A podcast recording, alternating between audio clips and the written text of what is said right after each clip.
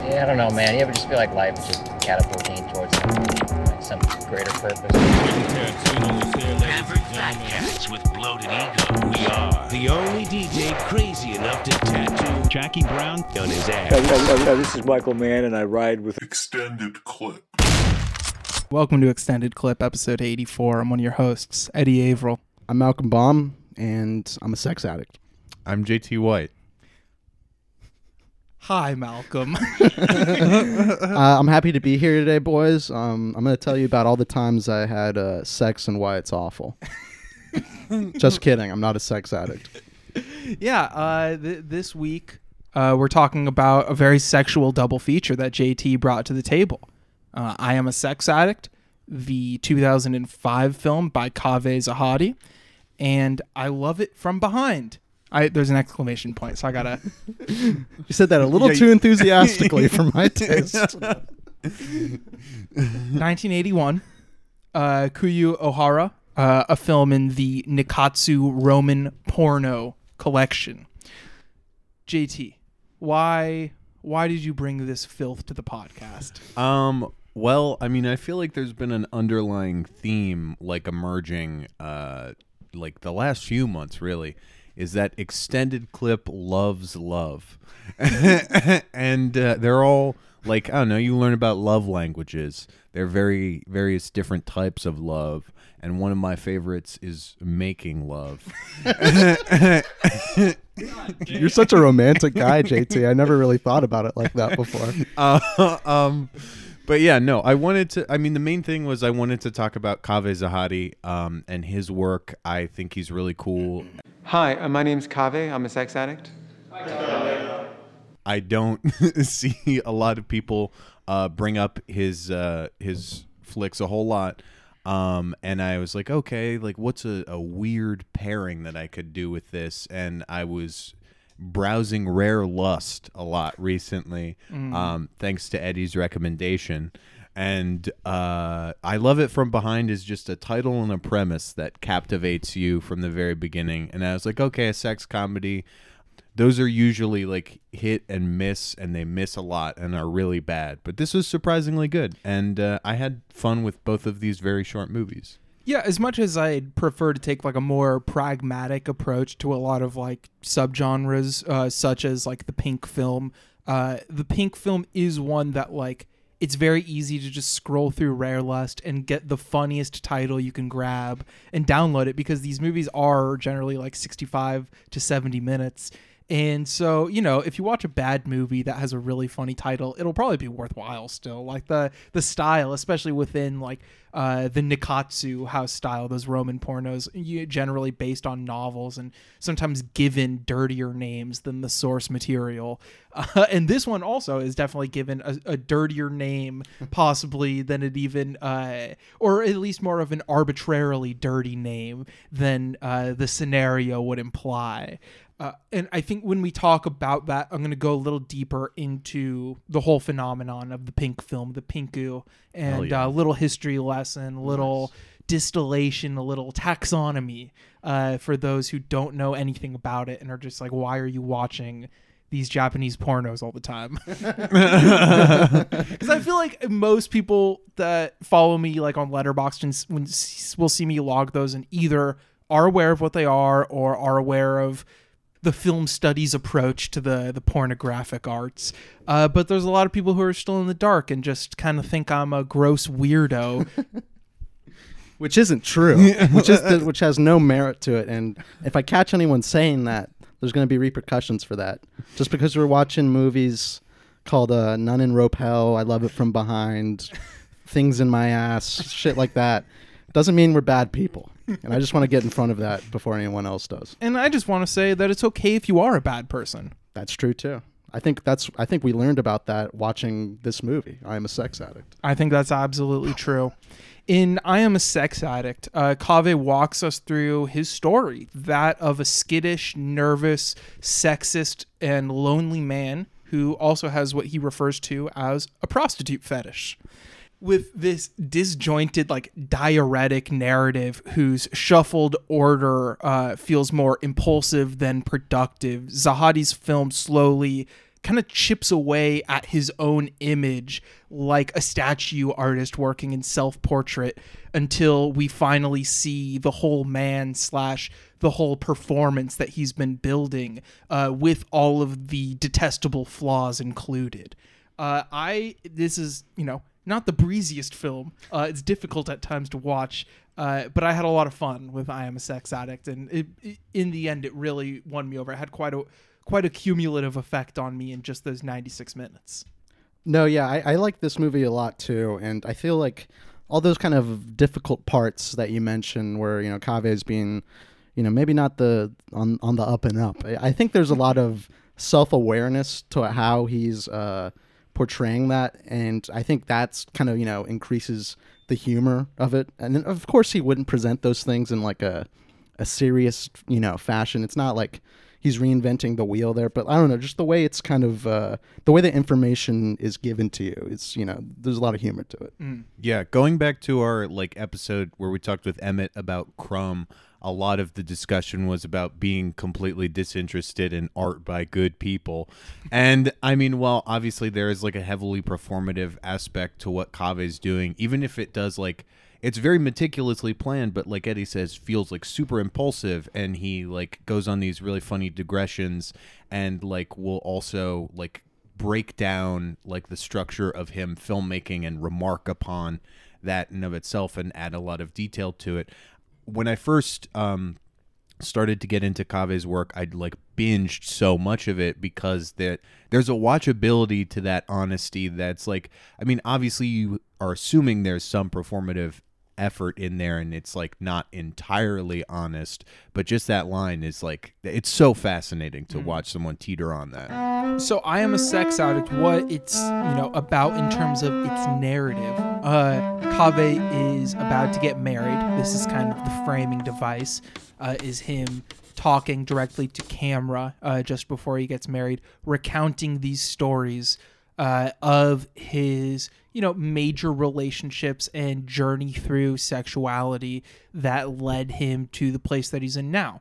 And I said that it has this kind of disjointed narrative structure to it, but he really leans into it feeling more disjointed than it actually is. He seems very precise in all of its digressions, but the way that he uses just talking to camera as a transition, saying things like, well, we didn't have the money to go here, so we went here instead, or visualizing it with, very crude animation of just pictures of people moving across a map.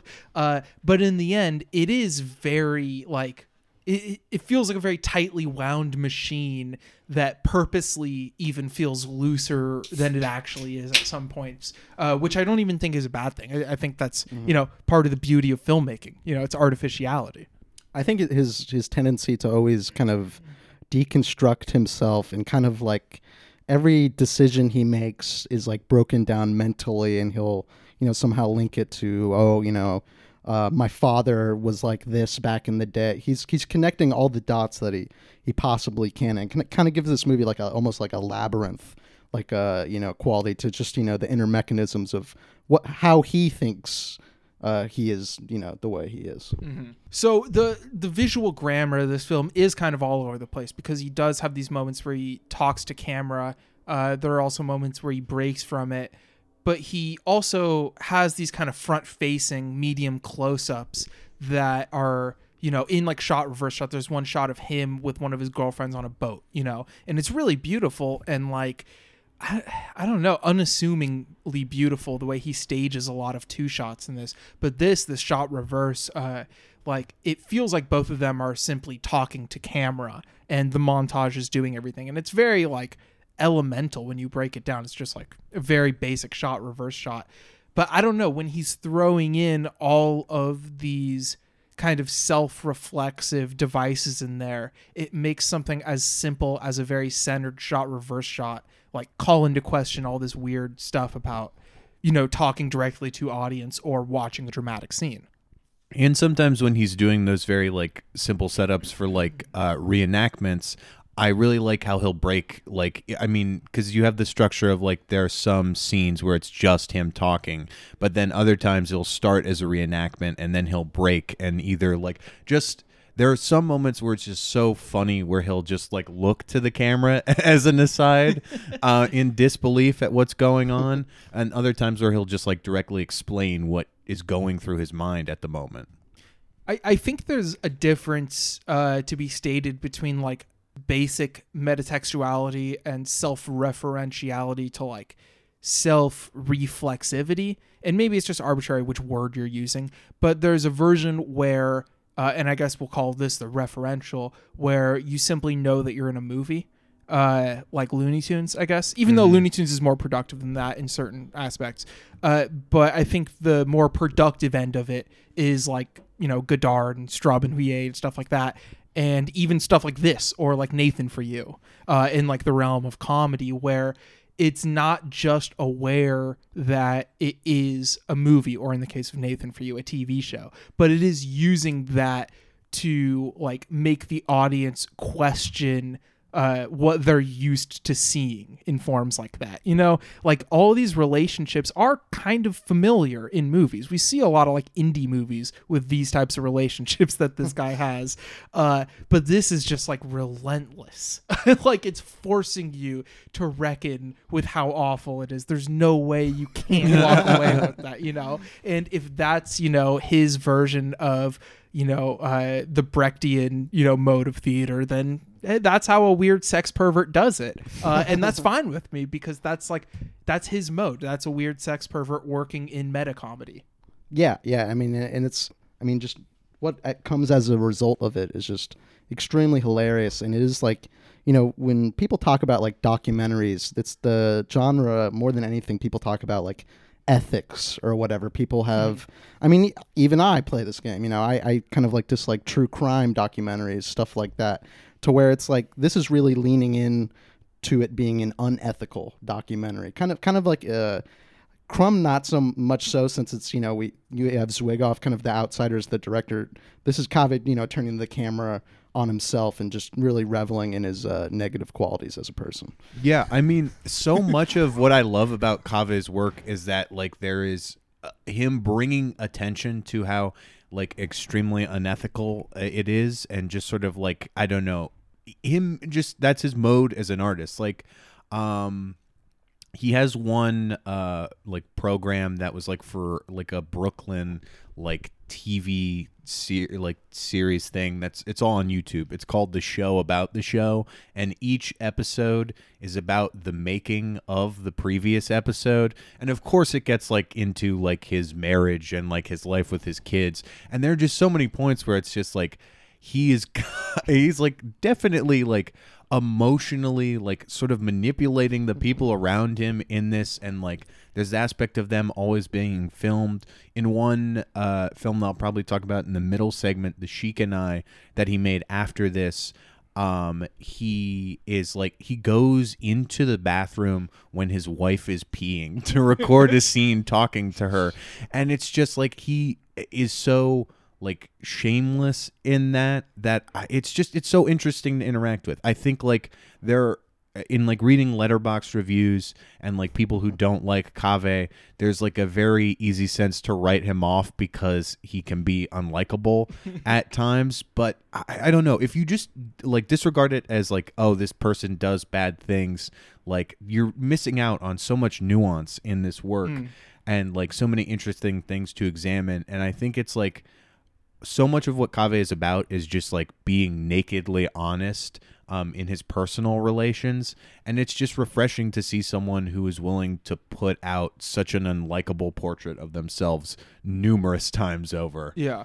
And also he talks very early on, which I think gives the film a good grounding, about his influence of performance art. And he starts seeing life as a performance from that point on.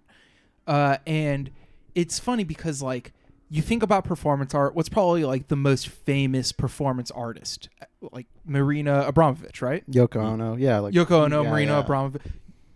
I wanted to use Marina Abramović as an example, even though it's definitely not like fully sound point that I'm going to make. Go for it.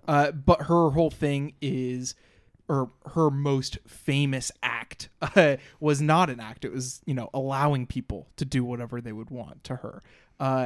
Kaveh Zahedi basically is the inverse of that. He is emotionally terrorizing anyone who dares to even consider getting involved with him, and scars them with like any trauma he possibly can, probably.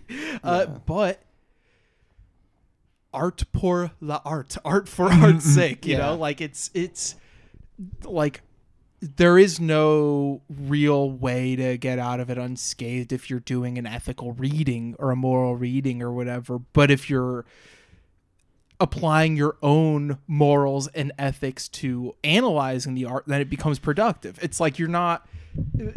Kaveh Zahedi's work, among other people's work in that vein, even like Larry David, like that... It's not like, obviously it's not instructional, but it's also like part of what makes it so difficult is just reckoning with what they're doing, like being wrong, and us like having it in our head what right is supposed to be.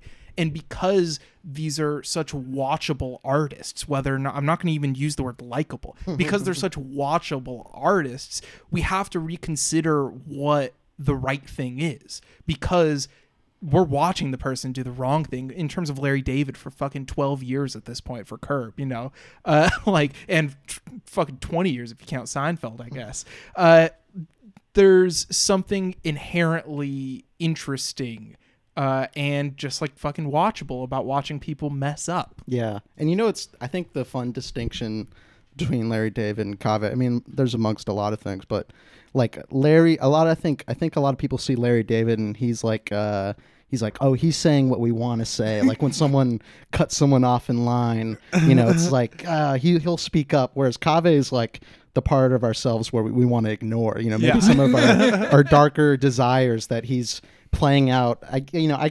I'll take his word for it that he did it. You know, I'll just assume that he's not making that stuff up about himself and exposing it to the world. And I mean, it's compelling. It's some compelling stuff. I don't know what, you know, you want me to say. These movies are made already. I can't undo it. Exactly. It's not like.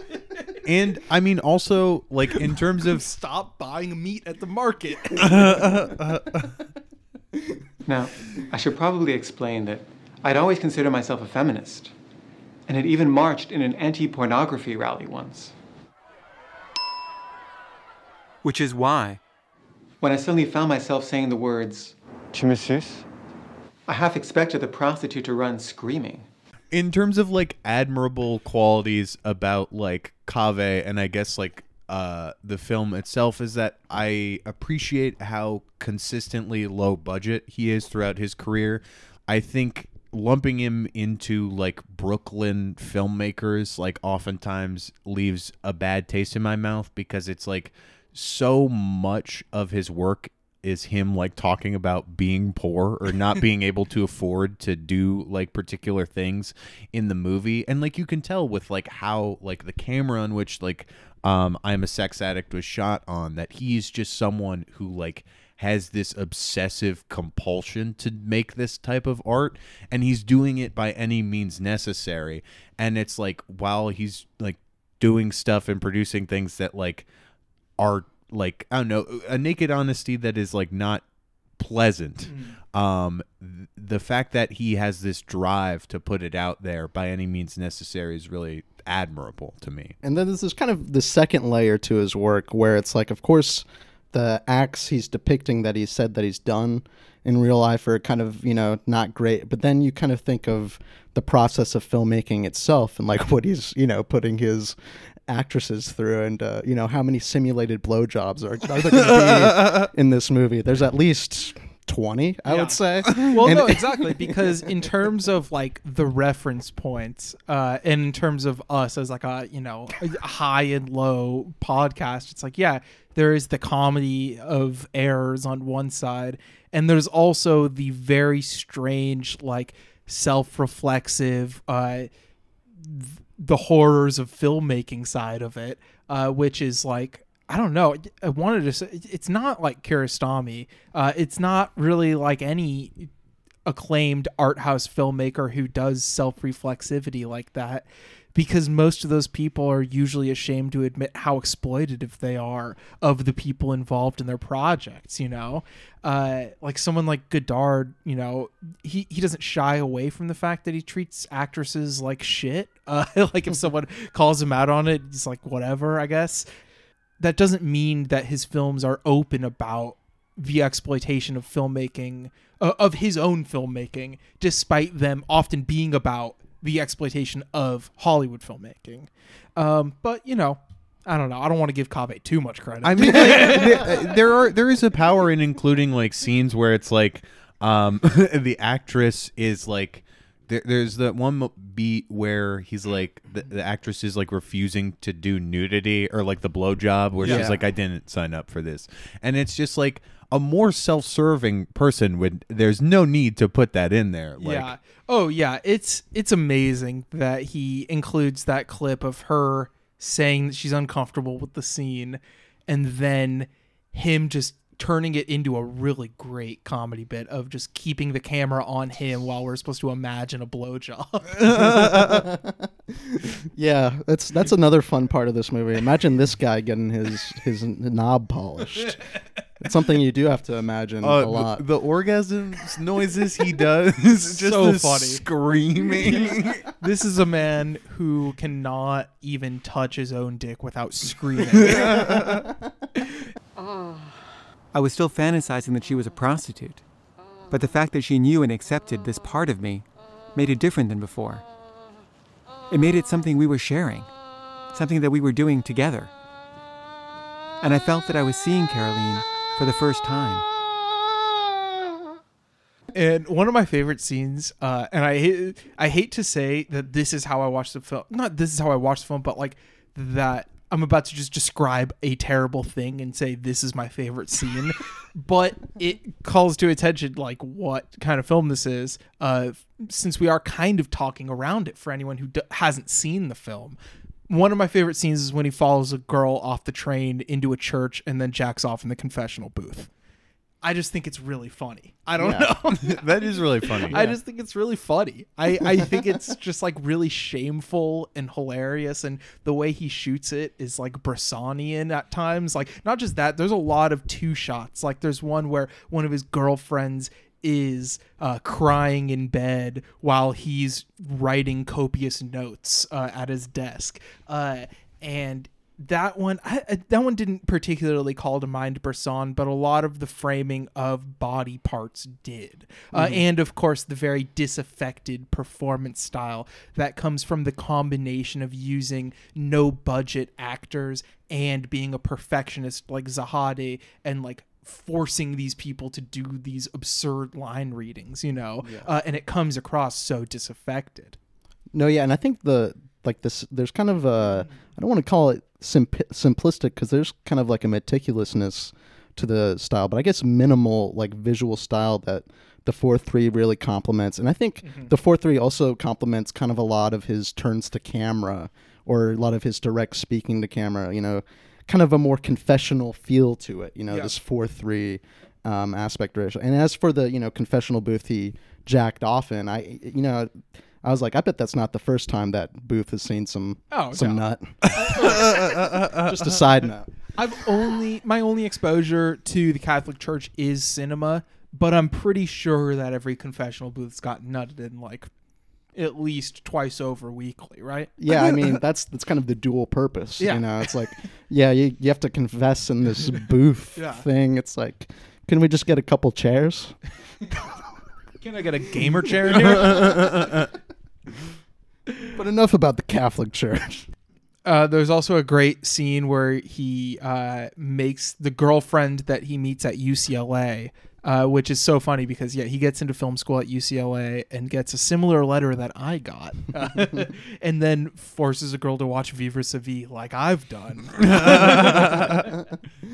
And then, yeah, that leads into an argument that starts out of Godard's treatment of women. And does Does Godard have a prostitute fetish? Do you know that? Is this unfounded? That's the thing. I don't know anything about that. That's something I've never heard before this movie. I think that was kind of just shoehorned in, but I could be totally wrong. Godard scholars correct me if you will. But he also Godard's a serial monogamist. I feel like I'm getting in an argument with a woman almost weekly that Godard's not misogynist for about the past about 50 weeks now. About how many years have I liked movies now? Something I do weekly just to keep sharp. All right, let's keep going on this movie. We then get the darkest, in my opinion, probably section of this film where he gets addicted to groping receptionists at massage parlors, which is also. There's a very funny lead up to this where he sees it on the news, and then the reverse shot is him looking at his TV in amazement, and then the reverse shot from there is him pulling up to that same exact spot where the camera was parked for the news report to go get a hand job at that massage parlor they were reporting on the news. I don't know. It's just like very simple comedy, and he has a very, very precise formal style that, as I said earlier, leans into feeling looser than it actually is. So he can pull off these very precise comedy bits like it's nothing, kind of making it look easy, as it were. I was walking down the hallway at film school when I saw her for the first time. Hi. It was unusual for a woman I'd never met to say hi to me. Because she did, I assume she wanted to have sex. And, kind of with, all the formal qualities that, kind of keep this movie, tightly wound to an extent, the kind of the severe actions he takes is just like, that makes him just even funnier when it comes in, because, this movie kind of has a certain rhythm to it, and those are kind of the big, bombs of the, movie, so to speak. Or, kind of like similar to where... I feel like the prostitute, asks him to, rape her. And that's kind of, I think, led up to with a certain, formal qualities for that drop. Also, she says that in probably the most disaffected line delivery of the whole movie, to the point where he, Kaveh, remarks upon it as a character to his girlfriend. Like, he tells her that, like, he describes the way that people talk in his movie. It's such a strange self-reflexive moment, because it's like, what does that mean even, that the way that characters often talk in his movie resembles this very, like, strange, rape scenario that he had with a prostitute. You don't even want to think about it. Like, it's easy to unbox that. You kind of don't want to. Yeah, I'll leave that to the experts. I think this is a really good introduction to Kaveh, because, like, while all of his work that I've seen isn't, like, as explicitly, like, sexually charged, there are, like, elements of it, like, throughout. Like, you can tell the man, like, fucks, and, like, it's gonna be in a lot of other things that he does, but there's, like, I don't know, some classic Kaveh, like, the presentation diary style is, like, pretty consistent throughout. The man loves to smoke weed. That's a great, like, point, like, a lovely thread throughout all of his movies. Kaveh, come to LA, I'll smoke you out. I know that's the main goal of this is, Kaveh, come on, like, we'll roll a blunt together, have a great time. And I got, like, if you're still broke, I got you. Yeah, we'll smoke you out. Loud dispensary pack. Yeah, we got that podcast pack. But it's just such an interesting and fascinating movie for exploring a lot of really dark subject matter while also being really funny. And, like, I don't know, I think it's, I mean, we haven't really touched upon this aspect as much, but it is, like, addiction that he's struggling with, and, like, he is revealing, like, the deep dark depths of being in the pits of, like, sex addiction and how, like, awful and nasty that is. And there's one moment where he does like, it's interesting because it's like, I don't know. It's a stupid game to play in any documentary where you're trying to parse out, like, how real or how fake is this. But before he plays the tape of him, supposedly that he recorded at his first, like, sex addiction meeting, he mentions earlier about how hard it is to cry on film. And when he's playing the tape, it's him like legitimately crying, but it's like that cue of saying like, that is like trying to cue you in that it's not faked, which makes me like, I don't know. And you also get like a nice close up on the tape recorder and everything. Like it's stylized very differently. Exactly. So, yeah. And it's like, would you bring a tape recorder to that? I mean, Kaveh is the type of person that would exactly do that. Yeah. But like, it's just so weird. But also it's, I don't know, it's sad and beautiful and like confessional and, I don't know. No one else is making the type of work that Kaveh is doing. He's a very distinct voice. That's also like, I don't know, in this type of milieu of cinema, it's hard to find something that's like as watchable as he is. Mm-hmm. And I really love his work, and I'm excited to talk about him again, maybe. Bullets? 4 bullets. Yeah, I'm going to give this one 4 bullets, too. I mean, I think, yeah, Kaveh taps into something that is more enjoyable than a lot of his, you know, I don't know, independent Brooklyn filmmaker counterparts. I'm not even going to pretend like I've seen most of these movies. I don't even know who they're technically means. Like Dustin Guy Dustin? Yeah, Alex Ross Perry comes to mind. I don't know. Diamond Dallas Dustin Guy Defa Dustin. That guy, other people, like I said, I haven't watched any of these movies. I saw Person to Person and it fucking sucked, but like, that's why I'll clown on Dustin, Diamond Dustin, but that's it. But yeah, just that he leans into this unlikability and he's willing to portray it. And I like kind of like the nice guy awfulness that he's tapping into, because he's a person who makes a point to be radically honest, like being honest to the point where it hurts people. And most of his honesty is just, you know, telling his girlfriend which girls he wants to fuck on the streets to the point to where they were okay with it.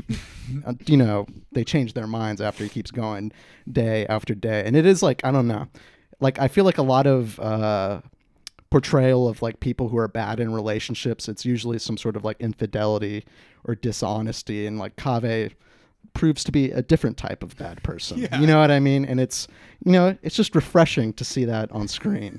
And, you know, it's just, I guess, I don't know. Basic tenet of humor, at least to what I find funny, is just like, you know, saying or doing the wrong thing rather than the right one. Absolutely. And he does the wrong things and it's funny. So what can I say? Yeah, his deadpan is like so still, but so neurotic. Despite the fact that there's nothing moving in his face, you can just tell he's processing 100 thoughts a minute. It's so strange. The visual style, I think I didn't even give enough service to. It's like very understated, but there's these beautifully spacious two shots throughout that you just don't see in movies anymore, honestly. Like 4:3 is, or 1.37 to 1 rather, or whatever you want to call it. The tall ratio is generally used in kind of wanky ways for like art house experimentation, and not because it's standard def video like it is for this movie, or standard def digital, I guess rather. But anyway. I think it's like a really like low-key beautiful movie, and I think it ending with that recovery and the couple of meetings and the wedding is generally like, I don't know, it, on paper it kind of rubs me the wrong way for how bitter this film is, but it still worked. It still worked for me. 4 bullets. I think it's a great film. We'll be right back on Extended Clip. Anyone need to go potty? Niggas want it free, they dogs drink my piss. You want freestyle? That's right, the style is free. Niggas suck my dick and they girls drink my pee. I'm on some S&M shit you can't get with. Pull your panties down on stage and watch you sweat quick. Suckers back to poor, they style is transsexual. Lesbians dance with the funky heterosexual. You on the mic and when you rhyme I start to jerk off. Let my dog lick you German Shepherd wanna bust off. I tell you latex bottom C's having anal sex. Step around like the Tampax and step up next. I ain't to New York, no problem with my dick out. California porno star, my ass you can lick out. Saying what with sperm dripping down your partner's butt. And we're back on Extended Clip. It's Malcolm in the Middle, everyone's favorite segment. Malcolm, I didn't ask if you were ready. Sorry. I'm ready. Okay. I'm ready to go. You know me. I shoot from the hip. All right. Well, what did you watch this week? Well, I was, for some reason or another, I don't even really know why, I was just looking for a short movie, something around 60 to 70 minutes, and I was going around Tubi, and I found this title that was so enticing that I couldn't pass it up. It's this sci-fi looking movie called The Earth Dies Screaming, directed by Terrence Fisher, who, I'm not too familiar with. This is my first movie that I saw by him, but he's like a pretty prominent horror director in like the 60s, 50s. Yeah. And this is a very like low budget, minimal sci-fi film about just some aliens who deploy a gas. So people who are like, I don't know, like in an incubator or like on a plane survive. So there's like 7 people left on Earth. And we just basically see the, aliens pick them off. And I love the aliens in this because they're not like, typical like big black guy, large green head.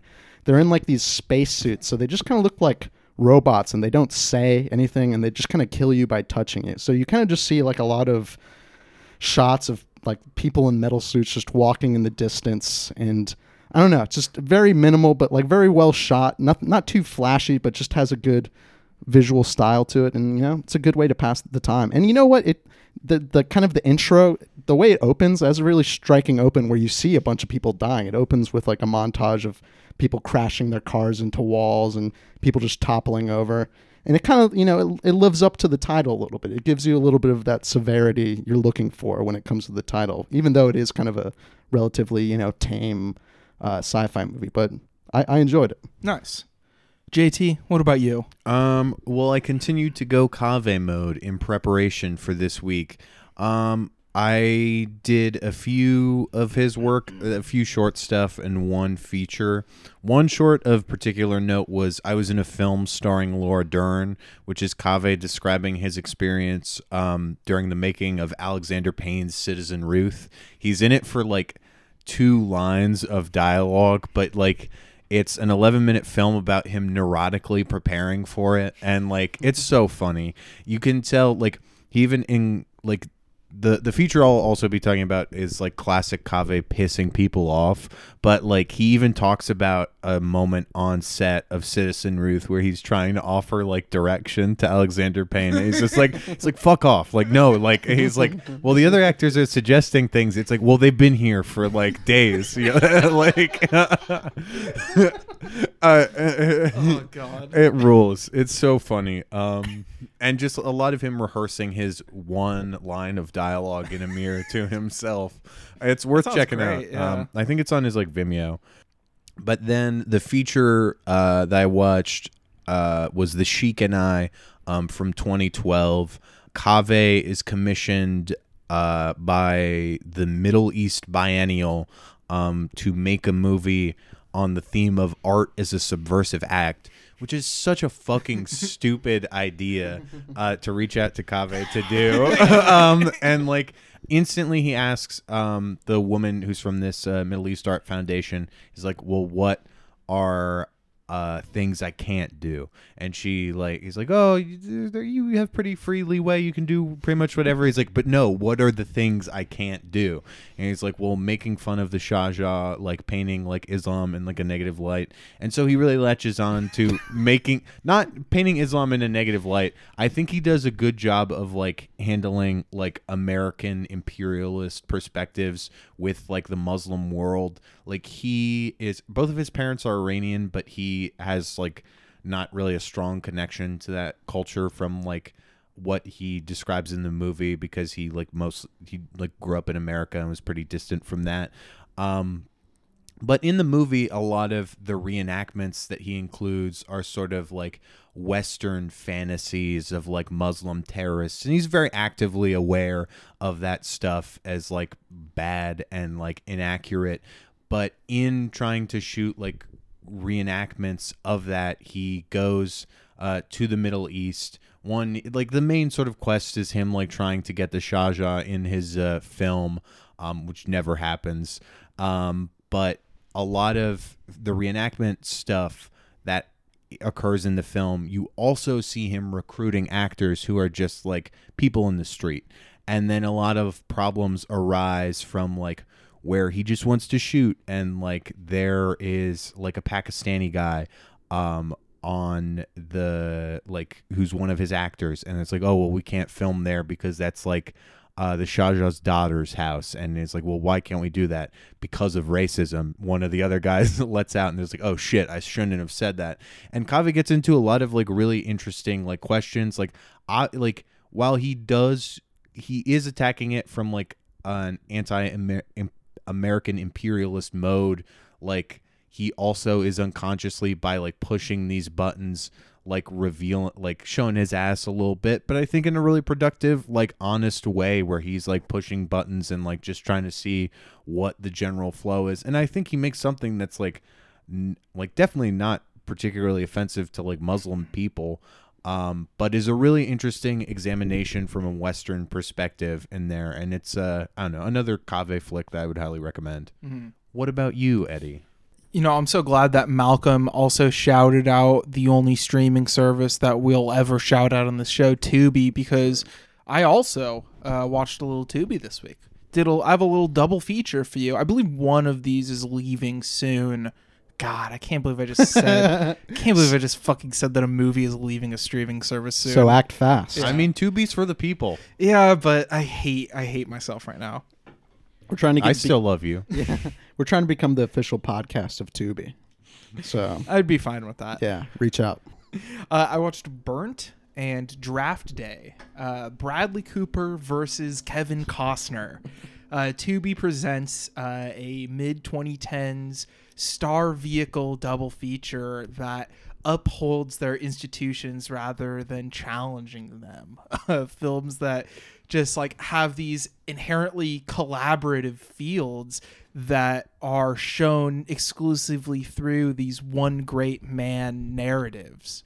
Also, both very irresponsibly shot in digital CinemaScope that, whether or not they actually used like anamorphic lenses, like you can't tell. It looks like it's just like a randomly kind of cropped extra wide image that kind of just looks like shit most of the time. There's the single shots that kind of dominate all of the dialogue scenes, and the kind of clusters of getting as many people in the wide shots as you can, whether in the office or the kitchen. There's no actual like mise-en-scène to speak of, though. It feels like that classic 2010s feeling of widescreen coverage that you just kind of get lost in. Both of these films have characters that I hasten to use the word girl boss to describe, but their professional competence is there to both surprise the men on screen and the ones who are viewing it. But all of their like arc feeds into very like status quo kind of narratives. Like Jennifer Garner in Draft Day, you know, sure, she can balance a salary cap, but can she bear a child? It turns out she can, and so she is good. So it's just very like, I don't know. Both of these films are very watchable too, which is weird. Like they're both like a total slog, but I was just like, they're on, you know, very watchable. It's mainly because they both star movie stars and they're star vehicles, and it's like, oh, a star vehicle for a movie star that I'm, you know, at least a little fond of. I'll take it, you know. These films are basically the opposite of Howard Hawks' cinema. Interesting. Which is really harsh because these are like watchable movies, but yeah. They're just bad. He's good and they're bad. Yeah. I think the communal aspect of Hawks is completely lost. The strong woman of Hawks is completely lost, yeah. You know? I get what you're picking up. Like, both of these have the, like, bad versions of those. And Hawks' films weren't an irresponsible CinemaScope. His good films, or some of his great films were in wide, but, you know, my favorite Hawks films were in very clean 4:3. There's a video of Gordon Ramsay talking about Burnt that's very funny, to where he's like, this is exactly how it's like. Like, this is so realistic. It's like, yeah, they kind of just made like a rip-off you character kind of in a way, you know, or just like anyone who yells in the kitchen is like kind of referencing him to a certain point. So of course he's going to fuck with that. Well, Burnt was also like one of two things where Bradley Cooper I think was like a Bourdain stand-in, because Kitchen Confidential was adapted into a TV show that didn't even air a full season, but he was in. And then Burnt is, I think, loosely based on that. But also, I think the yelling of Gordon Ramsay on TV definitely influenced that. Absolutely. Yeah. That's what it's like. Yeah, it's totally like that for Gordon Ramsay, who is a TV host. There was, not to talk too much Ramsay, but I remember they tried. Oh no, bring it on! They tried to give him a variety show back, I don't know, like 4 or 5 years ago. It's one of the strangest fucking things I've ever seen. And who have they given variety shows to? Him and Jay Leno in the last 10 years. Like, that's such a 50s ass concept. And like, to be fair, he's trying harder than these late night TV show hosts. Like, he had like this like set to where it's like he'd walk from like place to place, like to the table, then he'd like cook something, he'd talk to Ludacris about what he's cooking, and then they cut away to like a pre-recorded bit of like him in like a fat suit, like applying for a culinary school and just like fucking up. It's like, I had no idea. That sounds amazing. No, I have to look into this. I might even have to throw a clip. That sounds wonderful. You know, and you're saying, you know, they haven't given. There's a lot of kind of failed variety shows like that have like just lasted like 4 episodes. So. Yeah. Yeah, they just don't stay around. People are like, well, we should have a variety show, and then none of them ever last anymore. Maybe Gordon was the nail in the coffin. Who knows? Dad, I might have to look into that. We'll be right back on Extended Clip.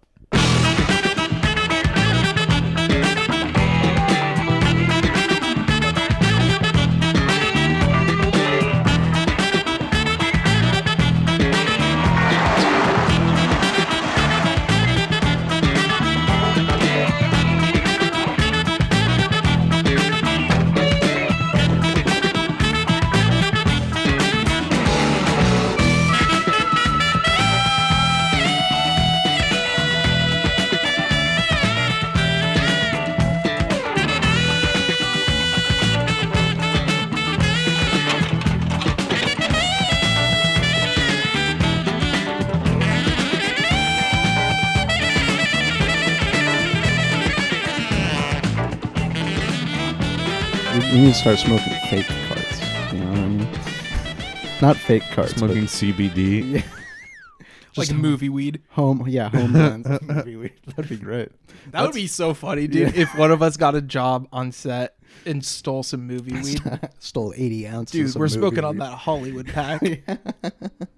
I forgot when I listened to the Pineapple Express commentary at a very young age, and I remember them talking about smoking movie weed, and I was so disappointed, and I was like, they're lying they just don't want to say it because the cops, they know, they smoke. The cops are listening to the commentary. You know, Kaveh was smoking real loud in the movie, though. Yeah, you know that. Yeah, that's true. Real strong shit. Hey, we're not talking about that movie anymore. No, we're not. We're gonna be talking about I Love It From Behind. Did I properly do the exclamation point that time? Yeah, you always sound like it's more of a question than it is like a. I love it from behind. Yeah. Do you want us to answer that for you? Yeah. Well, I'm trying to hit the punctuation after the last word. True. But I guess love is the word you hit there, and it comes across as an exclamation point. Yeah. That's how you speak. I love it from behind. There's some vigor to it, you know? But you did question mark it at the end. You still did question mark it at the end. The eind. Yeah, put a nice question mark on the eind. Did the dog turn? I've forgotten at this point. So, what are we doing talking about these fucking pornos on here? No, the pink film, Pinku Iga, it all started on the island of Japan there were like one reel pornos in like the 50s there earlier. Obviously, American porno vastly predates that with the stag film, which is essentially what they had up until independent producers started making some stuff. This guy, Wakamatsu, quits the famous Nikkatsu studio to go make his little, you know, art house pornos at his own Wakamatsu studio. I sound a little condescending toward him, despite him being technically like the most acclaimed pink director of all time. I watched his movie Second Time Go Go Virgin or something like that. Yeah. And it was not very good in my opinion. Also, like, definitely the highest rated pinku on Letterboxd, though. Still, like, the reputation holds up. I thought it was okay. I'm more into the pornographic films. No, that one is deeply pornographic, but not in a very fun way, if you know what I mean. You like having fun. I like having fun. No, there's nothing wrong. There's also some very dark stuff, obviously, in a lot of these films, in a lot of some of the best of these films. You know, these are not like a lot of these are not very pleasurable films at all. They're very torturous. I think, you know, it's funny about this one. I feel like this is the most kind of, despite what happens in the movie, kind of maybe one of the more upbeat, positive message pink movies I've seen. Yeah, it reminded me kind of a movie that has much more brutal subject matter, Hisayasu Sato's Brain Sex, purely in tone. It has a very light comedic tone to it, which also plays to the earlier Nikkatsu Roman Pornos, which this is a part of that series, but I'll get into what that phrase even means.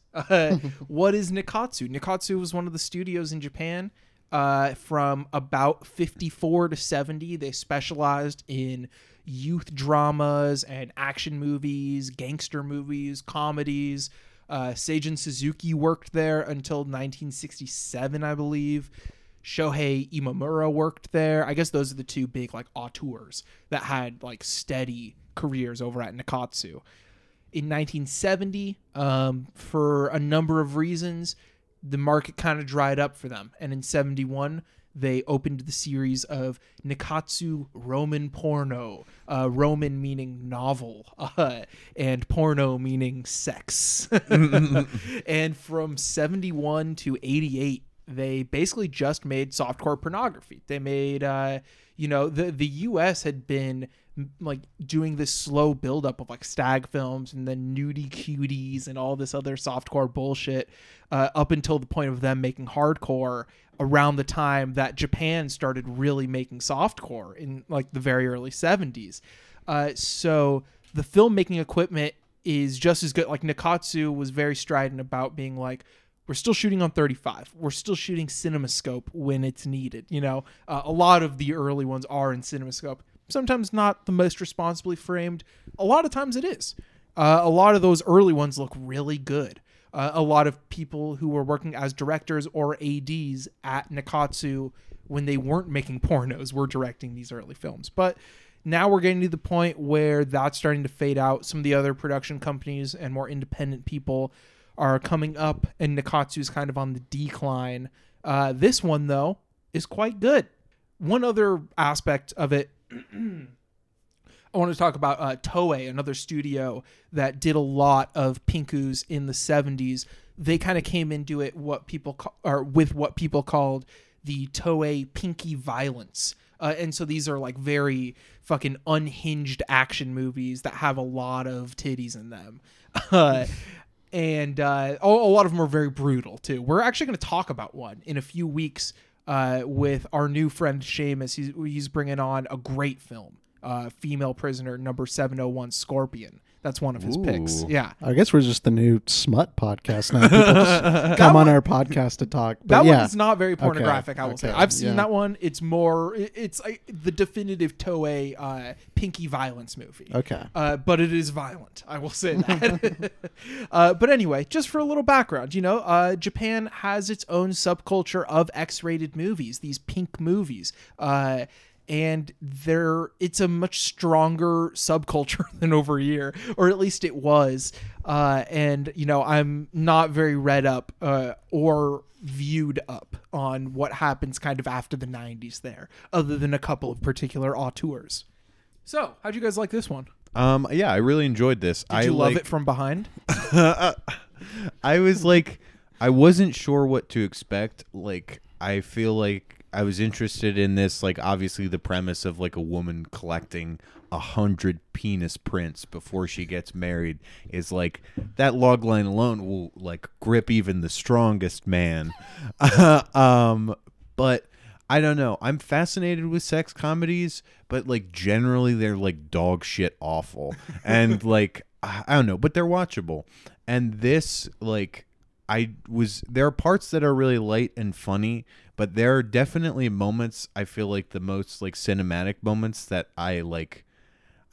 it's hard to say enjoyed necessarily, but there are a lot of intense moments that took me by surprise. Yeah. If not behind. Ooh. Wow. No, I really like this movie a lot more than I was expecting to enjoy it, but maybe not in the ways it presented. Like, I think it's very like structurally sound, and I kind of like the way it's narratively paved out. Like, kind of, they're all sisters, right, in the movie, or no? No, they call each other in the subtitles. It's like that. It's like in a lot of those movies, they call each other like sis. Oh, okay. Well, it's not incest. Don't worry. Yeah. Okay. Good.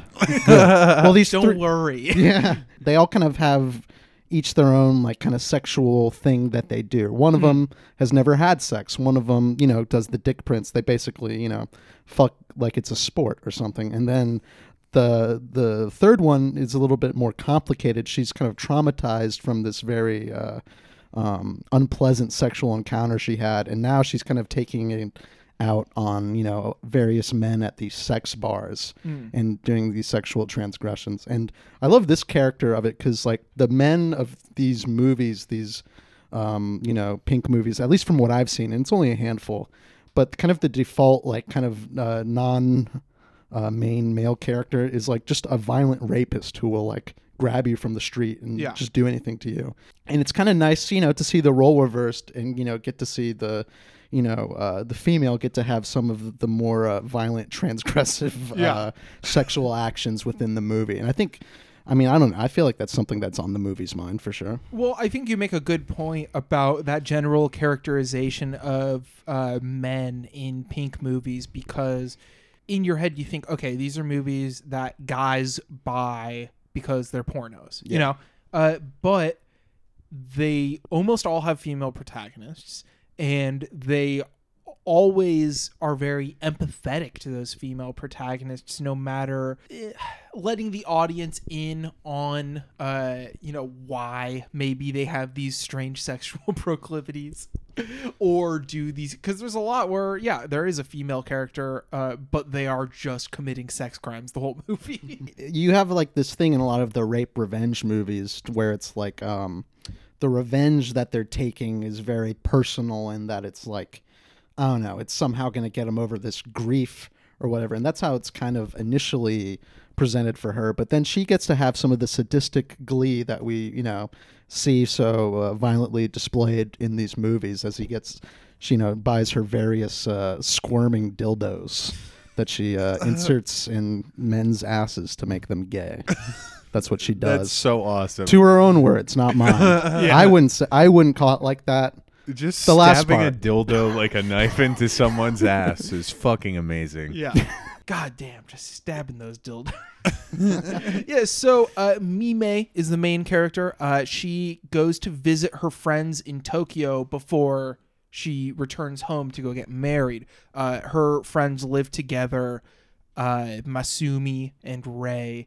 And yeah, as Malcolm said, they all have their own little sexual thread. Mime's, of course, being that she needs to collect 100 penis prints. And we've said this a few times. What do we mean? Like a fingerprint. Exactly that process. You ink it up, you get the stamp, you lay the stamp out on a piece of paper, and you got a dick print. And she has this beautiful collection of them that she very quickly lines the walls with upon arriving. Kind of reminds me of Christopher Walken's place in Heaven's Gate. Not to mismatch references, but wow, very, very, very strange but true reference. Like I said, a lot of these Nikkatsu movies are in CinemaScope. This one is no exception. I think it's framed really well for the most part. I've read that Ohara is not one of the better directors of the stable, but I found this one beyond competent. I found it to be quite good looking for the most part. The soundtrack maybe is a bit more traditionally pornographic than what we're used to with the pinku stuff, but I like it. It brought the funk. The way it starts off is really fun and funky, like just emerging into the set piece with the first penis print that we see her get. Like, I like how the like funky track like goes in and out like as she's like talking to the man in the opening. There's also just a lot of strange environments here. Like there's a black tiled bathroom in the apartment. Like the apartment is just a very strange space, and it lends itself. I mean, obviously it's a set. So the set is built to lend itself to the cinemascope framing. But then once you do get in that cramped bathroom, it has like black tiles running from the floor all the way to the ceiling. And it's like so fucking weird. I don't know. Yeah. And then there's also a crossfade right after that of like the black toilet to like some coffee in a cup. And there's not that many crazy stylistic flares in this movie. But when O'Hara and I guess his editor bring them out, they're always kind of jarring because it is a good looking movie in general, but the more showy things are always kind of, they took me aback throughout this movie. Yeah. Cause it is like a movie that is, you know, willing to be more pornographic, you know, than artful, which is, you know, to its benefit. Like, I think it's funny that the virgin character, instead of trying to lose her virginity, she just jacks off a lot, you know, just uses a dildo. So we just have a character. Every time we cut back to her, she's just like, I think I'm gonna masturbate again. Yeah. Which is a kind of a funny device, but kind of like the way he set it up, it kind of, I don't know if this is the screenwriter's credit or I'm not sure who to, directors, but the way it's threaded through the other storylines, I don't know. It makes a lot of sense to me. Oh, and the virgin gets a great line at the beginning when she's like putting up all the penis prints and she's like, they smell weird. Yeah, I mean, that's also, I do like kind of, this movie's not afraid to get nasty and kind of, revels in its nastiness from time to time. I think the opening, the bathroom scene you're referring to, she likes doing dick prints, but, there's some cautions that come to that, endeavor, and the, man she's with, she's doing a lot of random encounters to get these dick prints. So, the man starts, going at it, without washing off the ink, and later she has to piss off the out the ink. It's very disgusting and unpleasant to think about. So think about it. We have to report on this. This is our duty to bring this. This is our duty. We have to bring this film to the people. When I said the black toilet earlier, I forgot that most people that are listening to this probably haven't seen the movie and don't know why there's a black toilet. Yeah, I think that's also another great thing about the Pink movie, and this is something maybe I could do more with other genres, but it's great, like you said, just to pick a title and go with it, and there's like a general level of competency attached to it to know you can at least have an interesting time, and a lot of the titles being kind of mismatched, like this one, sure, there are something, the I Love It From Behind kind of becomes ironic with the forcing of dildos up men's asses. But for the most part, it feels like an unconnected title. And I know that Hisayasu Sato, who did not work at Nikkatsu, but still had some problems with kind of artistic licensing, I guess. Like, he made crazy fucking movies, but a lot of them have very porny titles up to a certain point. And then it seems like at a certain point in the 90s, his movies have less porny titles. But for example, like Office Lady Rape Devouring the Giant Tits, that was not his title for the movie. His title was, I forgot what it was, but it was like a one-word, very vague title. A very art house title. Frankly, it's a very art house movie. But yeah, so it's like there is going to be some kind of just like it's like a game into itself, the names of these movies.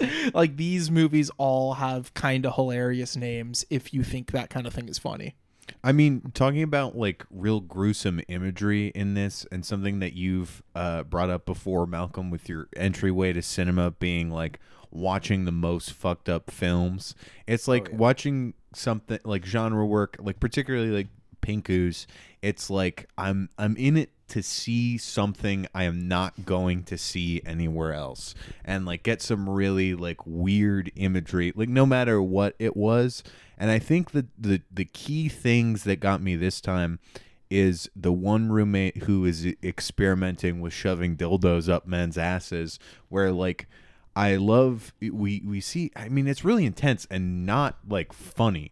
Like when when she's first held down, and she is like I mean, I think that the rope play is consensual that's happening because she meets like a nice guy from the office. Oh, he's businessman. Like, yeah. JT, I hate to interrupt you, but if you're gonna play the "is it consensual or not" game with Pinku, you're going to lose. I hate to be so glib about it. No, but I mean, true. There's a lot of not okay stuff going on in these movies. Mean, absolutely. But I mean, I think like it is implied beforehand that the rope play is consensual. Mm-hmm. But this nice gentleman, he's into disgusting kinky sex, and he ties her up and cuts her with like a straight razor, like rips off all her clothes with it, and like shaves her pussy. And that is like, that just like, it's razor stuff. It just like, I don't know, trimming down there, it's already a nightmare, and seeing it on film, it's like, it gave me, I was like, look, I was watching through my hands just because, and I think structurally it's nice because you see it happen again, like reverse with like Hurd doing it to him. Yeah, it's a classic revenge kind of thing, and the imagery of the blade and the kind of comical amount of shaving cream carries over in a way that definitely packs a punch. Yeah. Well, I mean, it's funny when she's doing it, when he's doing it at first, it's just like... Well, no, they both pack kind of the same punch, though. It's like the same image. It's just like they have the opposite effect. Yeah. Exactly. Yeah. Well, also, I mean, I think the most striking image in that scene is before we even know what he's doing, he's like putting this razor blade, near her vagina, and she just pisses in fear. It is probably the most disgusting thing in the movie. I gotta give it credit. Like, you look for images that affect you, and I'm like, Jesus fucking Christ. By the way, the actual title that Hisayasu Sato gave to Office Lady Rape Devouring the Giant Tits is Slush. That should be the title, but I'm not going to change it on TMDB or anything like that because, come on, we're working with one of the great titles of the genre. But anyway, going back to this film, I love it from behind. Yeah, they attend, Mime and Ray attend this casual sex bar that their friend who's recently begun doing a cross-dressing act works at, hosting. And I don't know. It's pretty funny because they just fuck right away. Like, it's just a place where people just go and have sex, and it feels like a video game or something.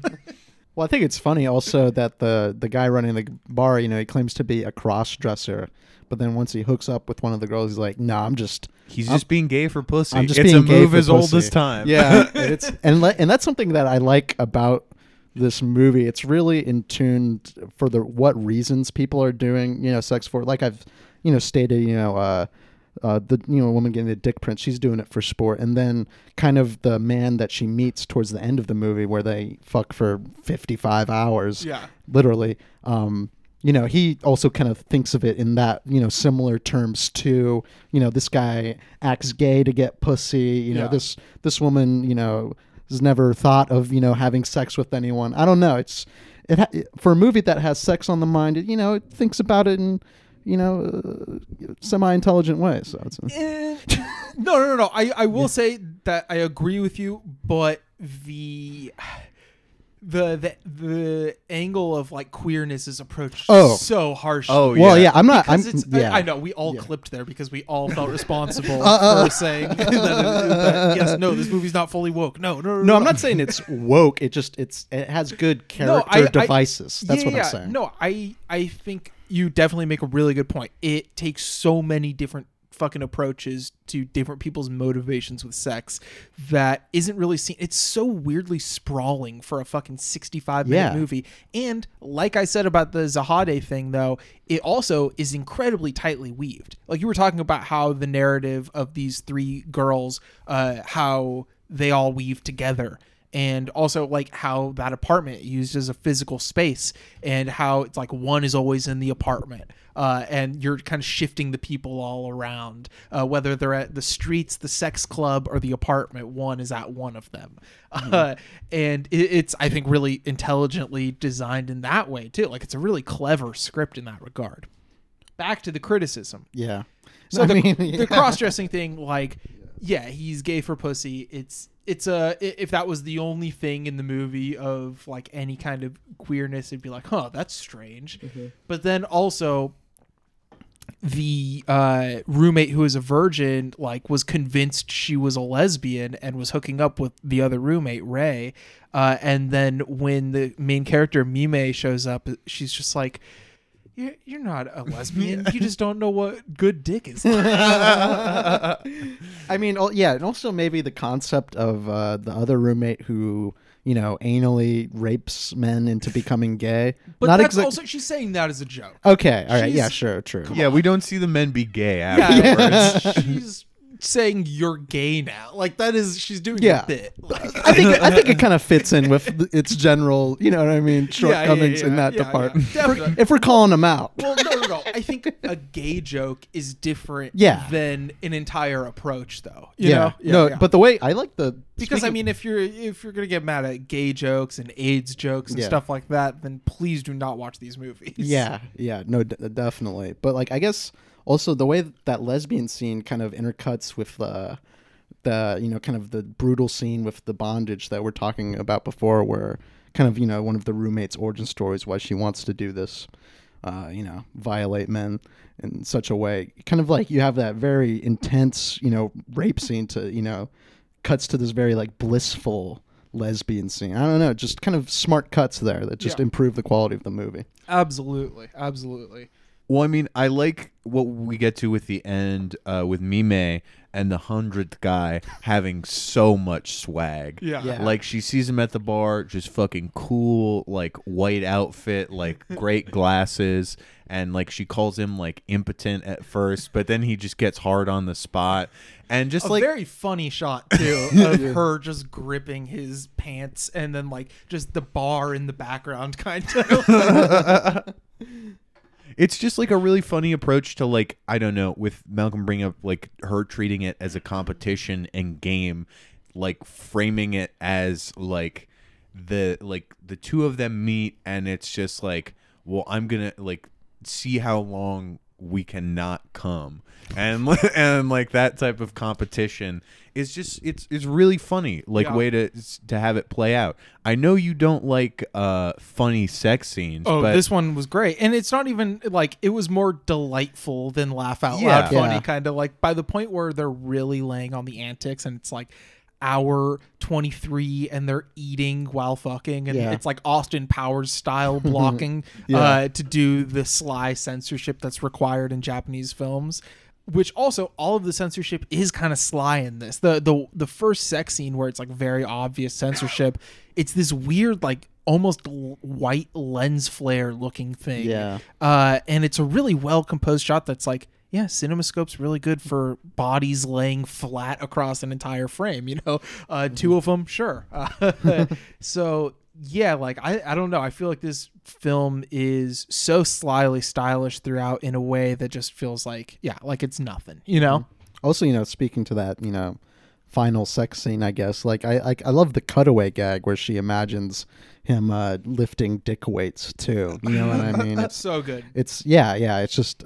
I think that kind of opened an avenue in my mind because, you know, I'm not as harsh on.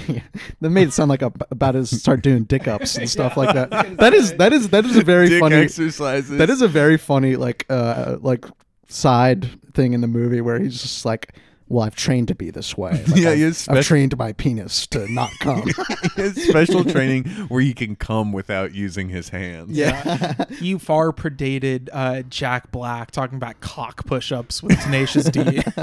But like, I think that's an avenue for funny sex scenes because like I'm not all the way with Eddie to where I hate them all, but most of them are pretty unfunny. But like, you know, what people are thinking about during these sex scenes. And maybe that could be funny. A little something for the producers listening out there.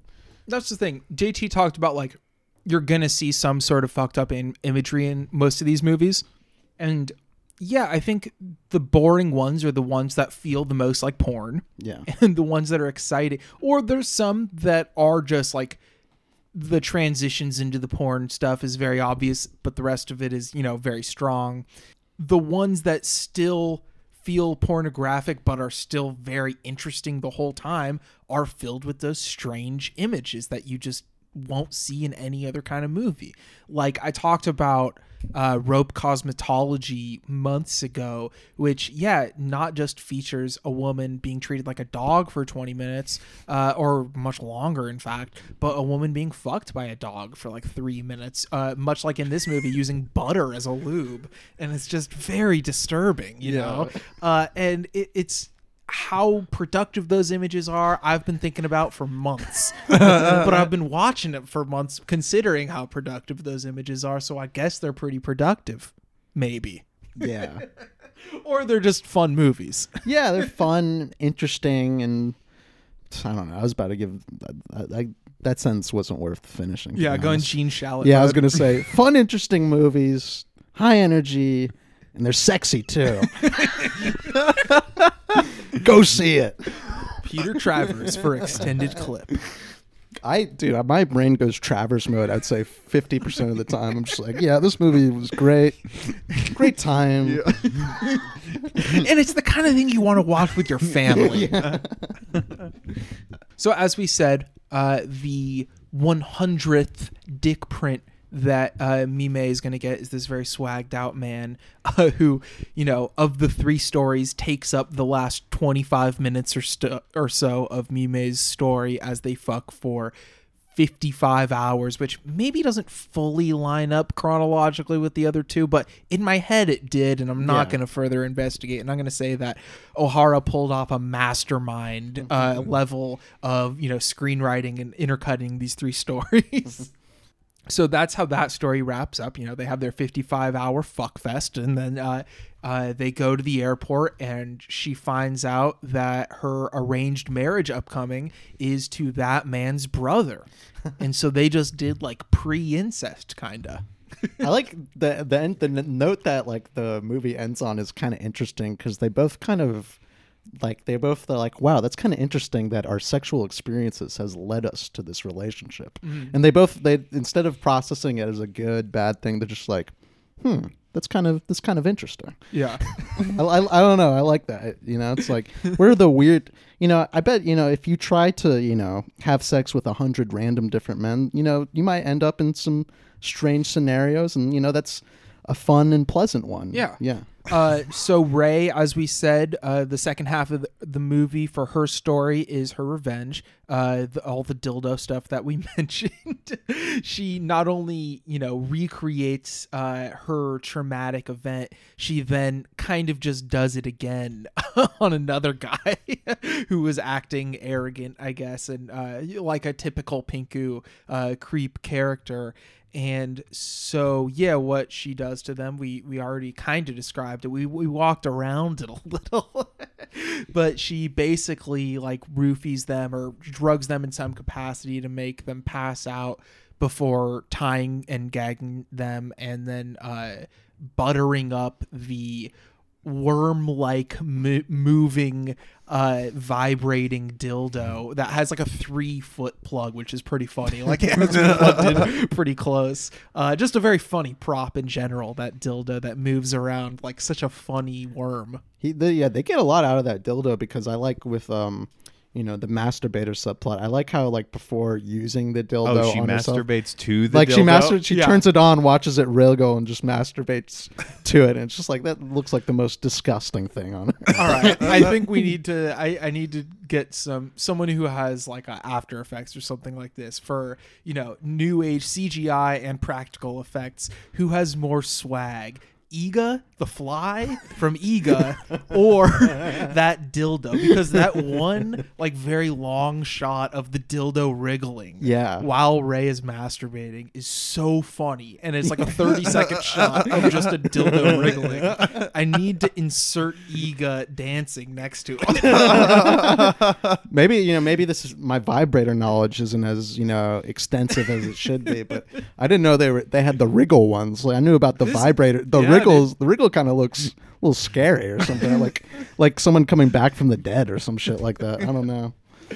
Maybe my imagination's running a little too wild. Consumer electronics, Japan was way ahead of the curve. So yeah, as we said, her plot focuses on revenge. She ties those guys up, butters up the wriggling dildo, says "turn gay" and inserts it into the man's ass, which is, I gotta say, funny both times she does it. Very funny both times she does it. What a command! Yeah. We all know that's not how it works, folks. It's such a great line. How does, to be honest, I watched this movie and does that storyline wrap up in a definitive way? Or, no. Yeah, okay. No, that's I assume she just does it. She just keeps, No, because it ends on, Mime at the airport, like after her, fuck fest or whatever. And like the other two characters didn't really have like a concluding scene or anything like that. Yeah. The cycle continues. For Masumi, she just, keeps masturbating with different fruits and vegetables. And then also the hand of a mannequin, which is very comical, I have to say. This movie got the funny sex scenes. What, any final thoughts on this one? Yeah, I feel like I talked earlier about like why a lot of sex comedies like suck. I feel like it's they'll like talk around, like especially American like sex comedies will talk around like sexual acts and like sex stuff, but they won't really push the line in like an interesting or meaningful or transgressive way that like makes an impact or like leaves you with any lingering like images. And this, like, there are definitely some things that I'll be thinking about for a while. And like it's really funny too. I think when you go that extra step to like push the limits, more like appealing comedy and more like diverse and just like comedy that I'm not going to see anywhere else arises from this. And it lands on like, for something that's lighthearted, it lands on a really funny joke. And I enjoyed it. I went 3 bullets on Letterboxd, but I'm bumping it up 3.5. What about you, Malcolm? I like this a lot. I'm going to go 4 bullets.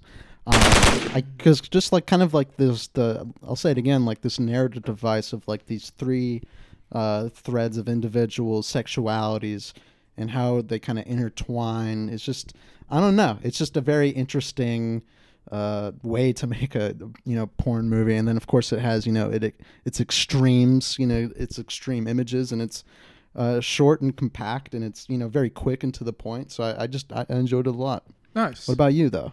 I'm also gonna go 4 bullets on this one. This is like not one of the best Pinku I've seen, but like it's up there. It's really fucking strong. Like it's I hasten to call it a great film, but I'm going to do it. Yes, it's a great film. Ohara has 29 pictures, so I feel like I should check some out. Some of them are big. Like I feel like a lot of people have logged Fairy in a Cage. No, not nobody I follow has logged Fairy in a Cage. Maybe I'll be the first. I saw it on White Rose Campus, Then Everybody Gets Raped. That one seems interesting. Yeah, only a 2.5 from Felipe Furtado on that one. And he is quite generous to a lot of Pinku, but I feel like I might have somewhat different taste in Pink films than him, because I think he likes the Wakamatsu stuff, which maybe Second Time Virgin was just like a weird one for me, and I should check out more. Yeah, I haven't checked them out yet, but I'll give them a shot. Yeah. Yeah. Maybe not. Oh damn! Female Convict 101 suck. That's a great. Yeah, it's like that a great is, like subtitle to a title. Yeah, it's just so good. Suck. He also has one called "True Story of a Woman in Jail: Sex Hell." Nice. That sounds fucked up. Sex hell. Yeah. Welcome to sex hell, dude. Sorry, I'm trying to load the emails. Yeah, no, it's all good. We could just, you could list Pinku titles for like 60 minutes straight. Yeah, I feel like I got the Wakamatsu title wrong that I watched. It was Go Second Time Version. Yeah. Which, that's a pretty nice title, but 60s, you couldn't be crazy with it yet, But the other Wakamatsu that a lot of people really like is called Violated Angels. So I'm going to have to check that one. I also downloaded one called Violent Virgin, which, hey, describe some of our listeners, if you know what I mean. Owned. Damn, we have quite a few emails, I gotta say. Are you guys down to strap in? Yeah, fuck it. Strap in, strap on, if I've learned anything from these pinkus. Because honestly, we haven't done email since mid-November, maybe. Really? Wow. Yeah. I feel like, no, that can't be true. But like, almost, you know? Mm-hmm. We talked about Santa, right? I'm looking through the emails to see which was the last one we read. We talked about Santa. Yeah, we talked about Santa. Yeah. We talked about Santa. So the next one is from Valerie. This is an old question. I was trying to think of holiday questions, then remembered this question from my Halloween email that didn't get answered. Oh, wow, this is an old question. What type of horror movie would you say is your personal favorite? No, I mean, yeah, I just like slashers. You know, even the more low budget, the better, just because you get kind of, I don't know, I'm looking for severity. And those are, you know, going to be the horror movies that have them. I like, you know, a good haunting, all that stuff. But slashers take the cake for me personally. I like slashers as well. I like things that have freaks in them, like some real, like, gross, like... I'm going to get you a freak book. Like, freaky-looking bodies and things like that. Practical effects. Like, it's fun. It's what I'm there for. Yeah, slashers, I think, like, when I'm outside of the mode of looking at directors and I'm looking at genre stuff, I do like a lot of stuff that falls into a lot of particular patterns, like slashers do and like pink films do, you know? And so slashers are a great subgenre for me. Sorry, I'm coming in really low on the mic. Okay. Sorry that took, I guess, since Halloween to answer your question, Valerie. Did I already close the email window? God, I'm fucking stupid. I also like the Universal monster movies, and obviously I was watching mainly Italian stuff this October, and I haven't watched enough to say that's my favorite, but definitely some of my favorites, new favorites in that bunch. You know, Your Vice is a Locked Room, and I have the key is definitely one of my favorite films I watched last week, as is Blood and Black Lace, and Suspiria. We did a Patreon episode about it. Thank you for letting me watch Suspiria at your house, JT. No, we should watch some movies again. God. Again. No, that's our new slang. Together again. Again. Our next one's from Robbie. He asks, "What's your favorite performance from a rapper turned actor?" Well, dang, I was gonna say Juice. You know, with Tupac. But I guess he was kind of acting before he was rapping at that point. Damn. But we'll count it. We'll count it. I also like, I think How High is, you know, has two very like charismatic performances from Method Man and Redman that really like make the movie. Like the movie would be pretty much dog shit without it. So it's like their charisma really elevates it. You know, kind of, you know, maybe it's kind of maybe obvious, but I think maybe slept on. I think Ice Cube does a great job acting in Friday. Like I think Ice Cube in Friday is kind of one of the more well-rounded performances that I could think of, you know, that a rapper turned actor is like kind of demanded from. Like, Friday, of course, a very funny movie, but I also, you know, I think about like the first 10 minutes of Friday a lot. That is almost kind of has like a slice of life quality to it that is just, I don't know. That's not exactly the legacy that movie led. So when every time I rewatch it, I'm kind of taken aback by it. So Ice Cube in Friday, great performance. Yeah, Ice Cube in Friday, very good. Ice Cube in Ghost of Mars, very good. Ice-T in R-Xmas. Now that is a performance. Abel Ferrara as R-Xmas, very good. I mean, he's long collaborated with Schooly D for soundtracks. But if I can... I think that's the first time he had a rapper in his movies or anything like that. Maybe even the only time. I could be totally wrong about that. Yeah. But I really love that performance. Let's see. Mac and Devin Go to High School. Wiz doesn't have the chops. I hate to say it. Yeah. But that movie was his audition. Soundtrack sold well, but... yeah, Snoop. There's a reason why Snoop's the cool guy in the movie and Wiz is the nerd. You mentioned Juice, another one by Dickerson, Bones. Oh, yeah. Talked about it on the pod a few weeks ago. Snoop Dogg kills it. If you count Henry Rollins as a rapper, Bad Boys 2, Heat. What's a good Bob Dylan performance? Didn't he invent? I've heard that he's invented rap from The Guardian or some news outlet. You know, I think my English teacher legit said, maybe not invented rap or no, Dylan. He was a big. I had to write a paper. This I've always kind of had an aversion to Bob Dylan. He's a great artist, but it took me a minute to get into him because my English teacher. Total fucking dipshit. And like we had to write an article comparing Bob Dylan to The Great Gatsby. I thought that was God, imagine having to do that. Like being forced to do that. That is oh boy. I'm gonna say I like Snoop and Beach Bum. Oh yeah. Gucci Mane and Spring Breakers. Oh, those fuck. Are two that jumped to my mind. How could I forget about those? Gucci Mane and Spring Breakers is a huge one, of course. Yeah. And that's I think Kareem works well with rappers because he's, you know, he really understands like their self-image and lets them play into that heavily. Absolutely. I mean, I feel like Kareem's like hangout style is evident even in his fucking TikToks. Like I don't have TikTok, but once in a while I'll go through and see what he's been up to lately. And like the dude knows, he understands like the extension of the music video aesthetic that the chill social media aesthetic has, you know, and that rappers kind of cultivate for themselves in their social media presences. And yeah, so Harmony Korine, obviously someone to look for that kind of stuff. Vanilla Ice in That's My Boy. Oh yeah. That's a good one. I can't really think of anything else. Eminem and Funny People. Good scene, bad movie. I don't like that scene, to be honest. It's not that good, I guess. RZA in Coffee and Cigarettes. Yeah, I was tempted to name drop any of the Wu-Tang cameos and Jarmusch Dead Don't Die, where he's driving the Wu-PS van. Pretty stupid. Yeah. I like it. I like it nonetheless. All right, next email. Sorry, we have quite a few to get there. I know that we're definitely leaving some key titles off there. Do you guys have any other ones, though?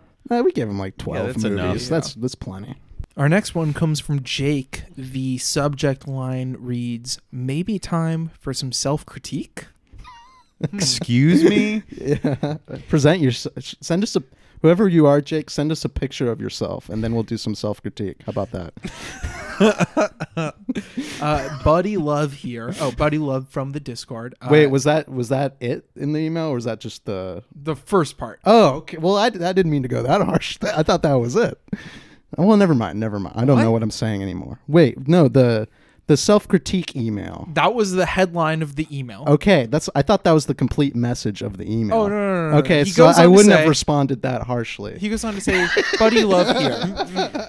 Some extended clip listeners are talking, and some are saying the boys don't respect anime. Some are saying the clip is too scared to cover anime. Others are even saying the extended clip podcast is biased toward white-centric animation like Cool World or The Illusionist. Care to address? Now, I have to point out the research that he must have done there. I'm sure I've mentioned it before, but Cool World and The Illusionist were a pair. A famous Lost episode. Yeah, an animated double feature that we lost. I don't know. I feel like I don't have the tools to talk about it. I mean, I just haven't been able to get into much anime aside from the classics. I'm also not pushing for any Western animation on the show. Like, I like animation in general and like would like to explore more of it. I mean, I feel like anime probably has some of the better end of animation because Western animation, by and large, like yields a lot of dog shit. I mean, my favorite animation is The Simpsons, which is Korean. So there you go. I might bring like an anime movie one of these times. There's been a few that I've been on my peripheries for like a long while, and just for some reason I haven't pulled the trigger. So Malcolm's gonna make me watch all of fucking Evangelion or whatever. Well, that's the thing. It's like I know anime didn't appeal to me because I'm like, this is TV. Yeah, and I'm not to be, you know, Mr. Cool here, but I'm not watching TV. You know, I'm watching sports. So no, but the anime in a movie form just seems more, you know, more palatable for my senses. So maybe I should give that more of a go. Our next one is from Gintaras Vaitkas. She says, "Hi, Extended Clip. I wanted to reach out to you one last time regarding a new website for your show that helps you to grow your audience." Okay. I'm interested. If I don't hear back from you, I'll assume that the timing isn't right and I won't contact you again. We'll keep your podcast's website up and running for the next 48 hours. Wow, that's a threat. If you ever think about a new website for your show, you can always reply to the message and I'll be more than happy to help you. Goodbye for now. Ooh. No thanks. Next one is from Kevin. It says, "What's beef?" Whoa. Another challenge. Okay. He goes on to say, "Dear Extended Clip, based on bullet ratings each week, it seems like your tastes are all pretty aligned. I was wondering if there are any films you know of that you guys have very different takes on." Kevin, see, here's the thing. When men spend enough time together in the same room, their menstrual cycles like link up and it trigger. Well, they're not technically called menstrual cycles for men, but we have something like that. And they link up and it affects, how we intake pleasure together. Yeah. I mean, I like to give a serious answer to this. I feel like we're friends and we have similar tastes. I mean, throughout the podcast, like, I feel like my taste has changed a whole lot from things that you guys have shown me. And like, while I guess like, maybe it would be better discussion to listen to if we were disagreeing broadly with stuff. I just don't like to. I don't want to bring like a movie to the podcast that I really like that I know you guys aren't going to like. Yeah, we did the Fellini episode like that. I mean, the other film on that episode was Bullworth, which we all loved. But there was the Fellini episode that I just like wasn't into that movie, but I had to talk about it for 20 minutes, so I was negative for 20 minutes, and it's like that's no fun to listen to. True, although maybe we should bring some more divisive. This isn't a bad movie podcast. Welcome to the worst movies ever, Fellini, City of Women. Well, that's also. I mean, we pick good shit. We're not, even outside of the podcast, we're not watching bullshit. And if we're watching bullshit, it's good bullshit. Damn. So I have a feeling Malcolm's gonna hit Draft Day with like a 3.5 and come out next week. Dude, I give 3 stars to the number 23, man. I'm on another level right now. I'm fucking levitating. I feel like I couldn't possibly like that movie. Dude, it rules, dude. It's so fucking good. Literally, I think Ethan, former guest of the show, hit it with Schumacher's Lost Highway. Okay. So take that and run with it. Damn. That's crazy. I don't know. I feel like the only things that I would say off the top of my head that we disagree about is let's see. I like Family Guy more than they do. You guys only ironically like Family Guy. I think me and JT like Whit Stillman, and you're not exactly a fan. Yeah, that was our probably biggest disagreement was Whit Stillman, but I love the man, hate the movies. Yeah. Love the guy. He's friend of the pod. Ride or die homie. Yeah. Even if his movies are dog shit. I feel like I'm generally more forgiving with like middle brow bullshit or like I don't know, that type of work than you guys are. I mean, Malcolm, I'm looking through your Letterboxd right now. You gave Hardcore, too. Yeah. Paul Schrader film. Didn't like that one? I remember it kind of... Gave Hardcore by Paul Schrader the same score as 3 Billboards. Well, if we're going to play that game, man, we could play all night. This is the call-out hour on Extended Clip. I just remember it kind of just being stupid. Okay. That's I don't remember a lot of that movie. That. It's kind of stupid and like I enjoyed like the like George C. Scott and a Hawaiian shirt, like all that shit's great, but I just remember it lacking something and just kind of I don't know. I feel like I don't like see this is like a movie like a 3.5 star movie. It's like I feel like I don't like Blue Collar as much as everyone else for. Yeah. I don't know. It's not Blue Collar is a 3.5 for you. Yeah. I don't know. I mean, that's still respectable. I was going to say it's really good. It's not big enough of a difference. Oh, come on, dude. Fast Times at Ridgemont High, 2 stars. That's a great film. That's a great film. I don't remember. Oh, come on. I legit don't remember. I don't remember it. You lived in the valley for like 2 years. How are you not going to love that? And I'm back. But I know, dude. You got to respect. There's some Granada Hills coverage in Fast Times. Too. I'm more of an Encino Man fan. I'm literally... Oh, Encino Man rules. I'm going to take you on the fucking driving tour of Fast Times and make you watch it. I like the scene where you see the tits. That's great. Yeah, and he's jacking off. It's pretty funny. Does he jack off? See, I don't remember that at all. That's the whole point of the scene. Is he's imagining the tits. Maybe for you. She doesn't actually take it. Maybe for you, that's the whole point. Yeah, focusing on the jacking off seems pretty suspect. Is this what you wanted, Kevin? This beef? Yeah. I'm furious at Malcolm now. Our next one is from... Who is this from? From Verbal. What? What is this? It says, your podcast station is live on Verbal. That's what's up. Meet the world's largest streaming audio platform. Your podcast is live on Verbal and ready to be claimed. Hey, check us out on Verbal. We're on verbal.com/extended clip. Come sub. It's a great site, and we're happy. We're happy to work with these people. They're real nice, and they understand what we're doing here. So shout out Verbal.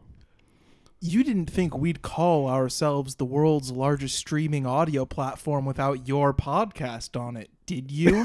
From podcasts, guided meditations, sound effects, old-time radio, audiobooks, and more. Verbal is your new home for everything audio. So go ahead, claim your station, and join our audio revolution. I think we should do revolution. Wow. Yeah, I heard on Twitter that that's really good. Yeah, audio revolution. Yeah. I should point out Verbal is spelled VURBL. I'm the only one looking at it. Sorry. That's very vital information. So yeah, check that out. Sorry about that. I very much undersold that to you guys. That's why Verbal tripped me up so hard. Hey man. You send it, we read it. That's the mailbag segment. Spam. Spam's read with more vigor than, the questions here. We love the spam. Really did not need to go that long. Yeah. We're going so fucking long. All right. That's it then, right? No. Wait, no. Malcolm has some amazing flicks for it. Okay. That's the best part, so we'll save that for last. Okay. As always, you can reach out to us and supply questions for this mail segment, this email segment. Getting close to calling it mail. It's not mail. It's email. This is electronic mail. It's that new shit. God, I fucking hate the real mail. Do you hate going to the fucking post office? That's why we do emails only, baby. I got Marin pilled day one. Anyway, extendedclippodcast@gmail.com and at extendedclip69 on Twitter. Anything else online you guys want to promote? I'm at Mail's Soul on Instagram. And give me a follow. I'm at millionaire _days with a Z on Instagram. So if you want to follow me there. Me and JT have been collabing on some posts too. It's been some good shit. I am at Mr. Bean Memes on Instagram. I made a video essay about Deja Vu and Redacted. Did I talk about it on the pod already? I don't think you plugged it on the pod. I don't know. It's good, I guess. It is good. I liked it. Hey, I'm a fan. Let's get the views up. Like, rate, and subscribe. Let's get those numbers up. No, but let's do that for the pod, not for my stupid viddies. iTunes. We got like 5 or 6 good reviews on there. Maybe give us a bad one or a good one. Mm-hmm. Yeah, I don't care. Yeah, up to you. Talk about it. Let's give them something to talk about. Yeah. Give them a reason to click us. You know what I mean? Go out there, team.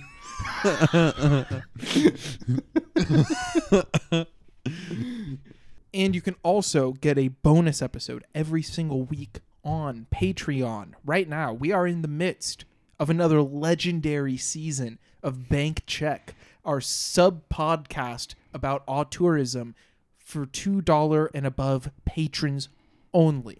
This season of Bank Check is on Michael Cimino.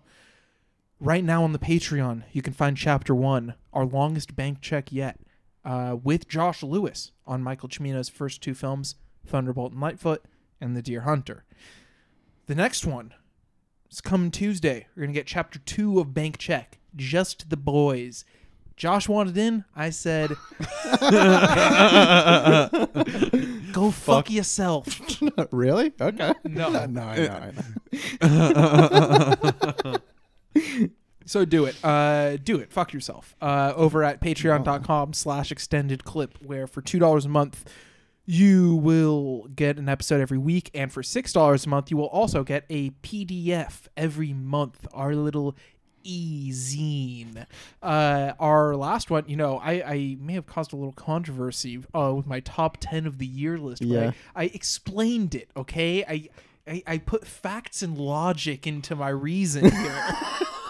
And I wrote about that in my portion of it, and JT drew some brilliant artwork as always, and Malcolm also broke down his controversial year-end selections. These lists are so controversial, and kind of that's why they're not out on the public yet. I was begging Eddie and Malcolm, please don't publish these. The people are going to be so angry. So yeah.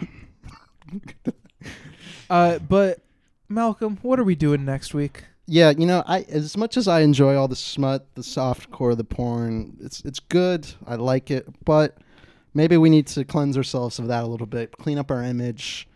You know, and we're not just, you know, a bunch of three dirty men in a room, you know, jerking off to these movies. You know, I don't like that image. Look, so I don't jerk off to the movies. Oh, okay. I study them. Okay, that's all right. But the double feature we have, you know, let's let God into our lives. So, but, you know, I don't think these are the most traditional religious movies. We're going to look at Book of Life by Hal Hartley. It has something about like Jesus returning to earth. I'm not too familiar with this movie, but I wanted to pair it with Stars in My Crown by Jacques Tourneur about a small town pastor. And, I think we'll have a fun episode with that pairing. I've had Stars in My Crown on my hard drive for so fucking long. The Hartley one, what's it called? The Book of Life? Yeah. Okay. Oh, awesome. This looks great. Martin Donovan, star of Tenet, is the star. I have never seen a fucking Hal Hartley movie, and he seems like one of my biggest blind spots for American cinema. Yeah, I've only seen a couple, but from what just the kind of the brief overview I did of that movie, it seems a little bit maybe more experimental, a little bit more different from his standard fare. Nice. Oh, dude, this looks like a great double feature. Can't wait to see you next week. And if you're in D.C., stay safe.